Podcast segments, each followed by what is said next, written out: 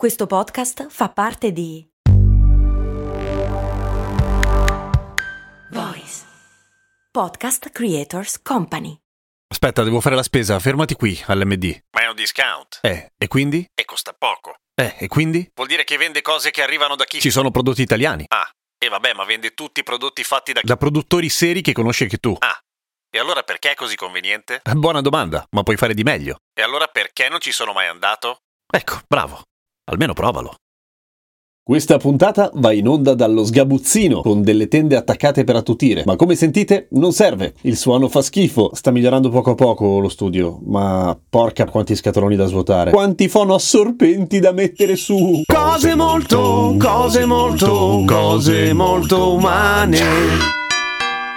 Se porti le lenti a contatto hai avuto paura almeno una volta che ti finisse dietro l'occhio. Mi chiede Olong83 se appunto è possibile che qualcosa finisca dietro l'occhio e come mai ogni tanto lacrima solo un occhio e non tutte e due. Partiamo dalla prima cosa. Possono le lenti a contatto finirti dietro l'occhio? E dico lenti a contatto perché è una delle poche cose, mi, mi auguro l'unica, che di solito gli esseri umani sono pronti a ficcarsi negli occhi in modo volontario e soprattutto costante. Ma ovviamente il discorso vale per tutti gli altri oggetti cose, capelli, peli, ippopotami? La risposta è no, non può finire dietro l'occhio, perché l'occhio in realtà è sì infilato nell'orbita, ma la congiuntiva, che è una parte molto vascolarizzata del bulbo oculare, forma essa stessa la fodera, se così possiamo chiamarla, dell'orbita, per cui è un po' come se la copertura del bulbo oculare della pallina dell'occhio a un certo punto facesse una curva, tornasse indietro e formasse la fodera delle palpebre. Vale a dire, se provate a infilare qualcosa dietro l'occhio, finite in un cul-de-sac, oltre che in un inferno di lacrime e dolore, presumo. Non si possono infilare le cose, semplicemente non c'è un buco lì dove sembra che ci sia. È una piega e basta. E questo è un design molto intelligente da parte di chi ha progettato l'essere umano, nel senso che è una buona idea, anche perché le lenti a contatto, che sono quelle per cui la maggior parte della gente corre dall'oculista o dall'oftalmologo in pronto soccorso dicendo di appunto essersi infilato una lente a contatto e di averla dietro l'occhio, sarebbe solo la minima parte delle cose che ci si infilano dentro, i moscerini, i capelli pelucchi che ci finiscono negli occhi. Fortunatamente non è così e infatti di solito quando qualcosa ci si incolla alla superficie dell'occhio e ci viene da lacrimare, uno dei consigli della nonna, che non è un consiglio sbagliato peraltro, è quello di chiudere l'occhio e muoverlo. Questo movimento di solito, insieme alla aumentata lacrimazione, fa espellere l'oggetto estraneo. Non che salta via naturalmente, di solito te lo ritrovi sulla caruncola, cioè il triangolino rosso verso il naso. Hai in mente? Quel, insomma, lì dove finisce l'occhio. Eh, quindi niente paura da questo punto di vista. Dall'altro però voi direte, ma scusami, è quella cosa che si possono togliere gli occhi dalle orbite? Si possono togliere gli occhi dalle orbite effettivamente. È una cosa piuttosto comune in una serie di incidenti sportivi. Non so perché statisticamente questa cosa sia rilevante, ma è così. Solo che l'occhio non è che cade, fortunatamente, perché viene tenuto insieme dai muscoli, dal nervo ottico e dalla congiuntiva, cioè quella roba che abbiamo spiegato prima. Se si stacca, eh, si stacca, punto cioè ti sei amputato un occhio, ma la lussazione del bulbo oculare o del globo oculare è una roba che accade. Ci sono persone particolarmente portate alla lussazione del bulbo oculare e questa cosa dipende generalmente dalla forma dell'occhio, o meglio dalla forma delle palpebre che se sono troppo ampie rischiano di non fungere da guarnizione e tenere in situ l'occhio, oppure dai muscoli troppo lassi, eccetera. L'operazione per rimettere l'occhio dentro è abbastanza semplice, si prende l'occhio e si infila dentro, in linea di massima funziona così. E ovviamente è meglio farlo il prima possibile. Poi una volta che ti infilano dentro l'occhio ti danno gli antibiotici, gli antinfiammatori, gli antidolorifici.